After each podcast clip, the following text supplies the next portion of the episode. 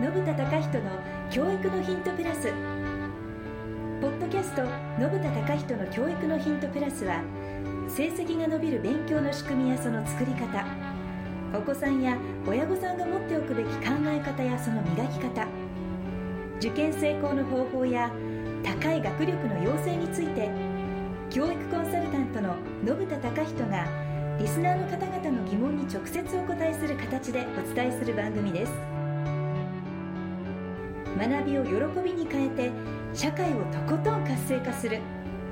個別指導学院トコがお届けいたします。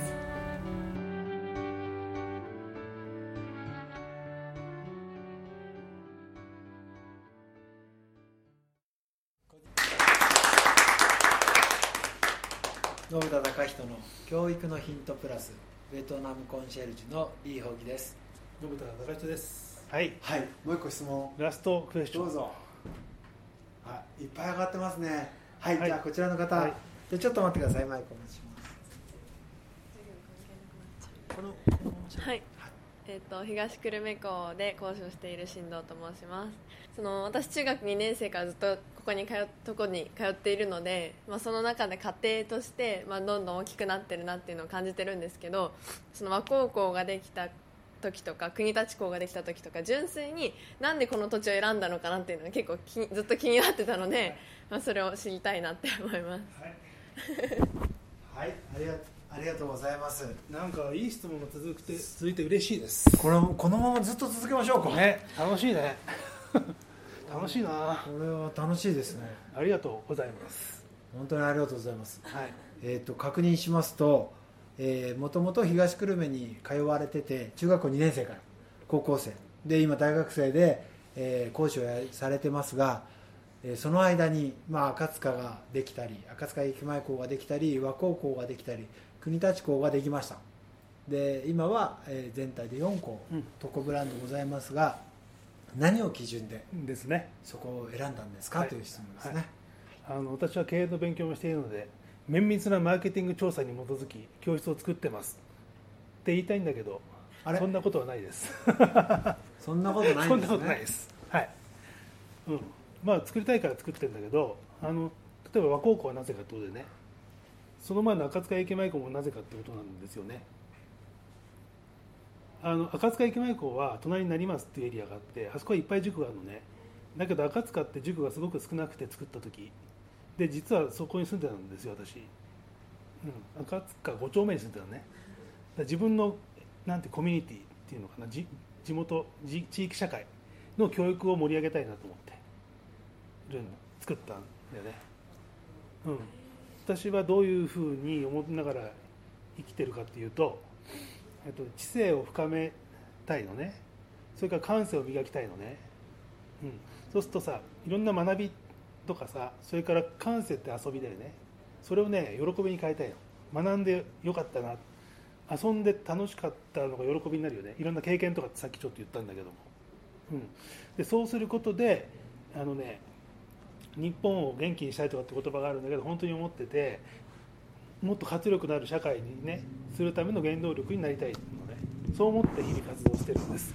で私が力を発揮できるところっていうのはかつて官僚やったり政治家になろうとしたりしたこともあったんだけどもああいうところじゃなくて私は教育という分野で一番力が発揮できる。それからあと医療も教育医療のところで一番力が発揮できる。っていうことにやっと気づいて分かったのでそれでこういううんところで働いてるというかね力を出してるんです。そういう文脈でいくとなんで和光に作ったかだよね。それはね今和光市に住んでるから。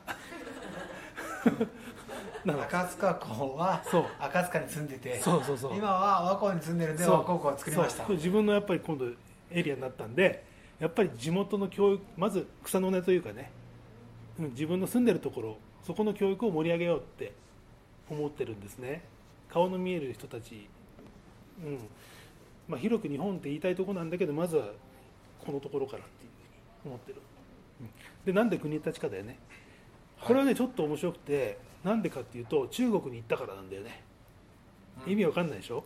でもリーさんは意味がわかるんだよね。はい。そうなんだよね。おおむねわかります。はい、うん、あのね人の縁っていうのがあってそれはねリーさんと知り合いになったから国立にあの教室出したのは。どこで知り合ったかっていうと、まあ、ちょっと前からしてたんだけどもあのすごく仲良くなったのは中国の生徒っていうところに行った時なのね。ビジネスツアーっていうのがあって4泊5日ぐらいで、うん、あのすごく少人数で、まあ、行く人はあんまりいないんだけど行く人が行くみたいななんていうかな。そういう人が集まるビジネスツアーっていうのがあってそれでいろいろねセブンイレブンあの生徒のやってるセブンイレブン見たり野村だっけ、えー村田製作所か。工業団地の。それはフィリピン。あそれはフィリピン。混ざっちゃった。そうだそうだ、はい。中国は違うね。中国は。あの語学学校イトーヨーカドーとかとか。あそうそう、はい。あと語学学校とかね、はい。そうそう。とんかつはとんかつ箱とか。そういうのをこう視察しに行ってさそれで夜解散してからリーさんと部屋でビール飲みながら教育のこと語ったりねそうですね。ほぼ毎日してたんだよ。それですごいあの共感してさ意気投合したっていうのもあって。でリーさんは国立であの、えーベトナムレストランを経営しているのでね国立を盛り上げたいと思ってる。そその地域を盛り上げたい気持ちって私もすごくよく分かるんだよ、うん、で教育でじゃあ貢献できるかなと思ってこういういいご縁もあったんで国立校を作った。そんな競合が60いくつもあるのにねそうそうそう、うん、なんです。こういうわけです。人にはね。そうそう。よろしいよろしかったですね。大丈夫です。はい。素晴らしいね。ご意見というか質問出まして、そう。皆さん納得していただいてよかったですね。そうはい。中学2年生から通ってくれててね。すごいですね中学2年生今高校3年間の5年間。それで今大学生講師になってもらってねやってるんです、はい先週の深川先生が求めてるうん。感じですね、なってきてますよ。はい。はい。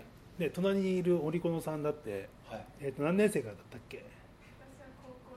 高3年からね高3から通ってくれて高三から来てくれて。ね、で今大学生になってこうやって今日も来てくれて。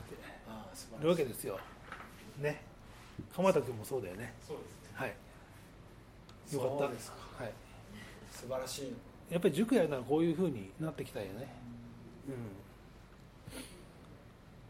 はい。素晴らしい。なかなか終われなくなっちゃいましたね。次の質問とか行きたいところですがですが。はい。えーまた次回ということで、そうですね。はい、これで公開収録を終わります。ありがとうございました。ありがとうございました。今日のポッドキャストはいかがでしたか？番組では信田隆人への質問をお待ちしております。ウェブサイト個別指導学院トコのお問い合わせフォームからお申し込みください URL は http コロンスラッシュスラッシュ www.k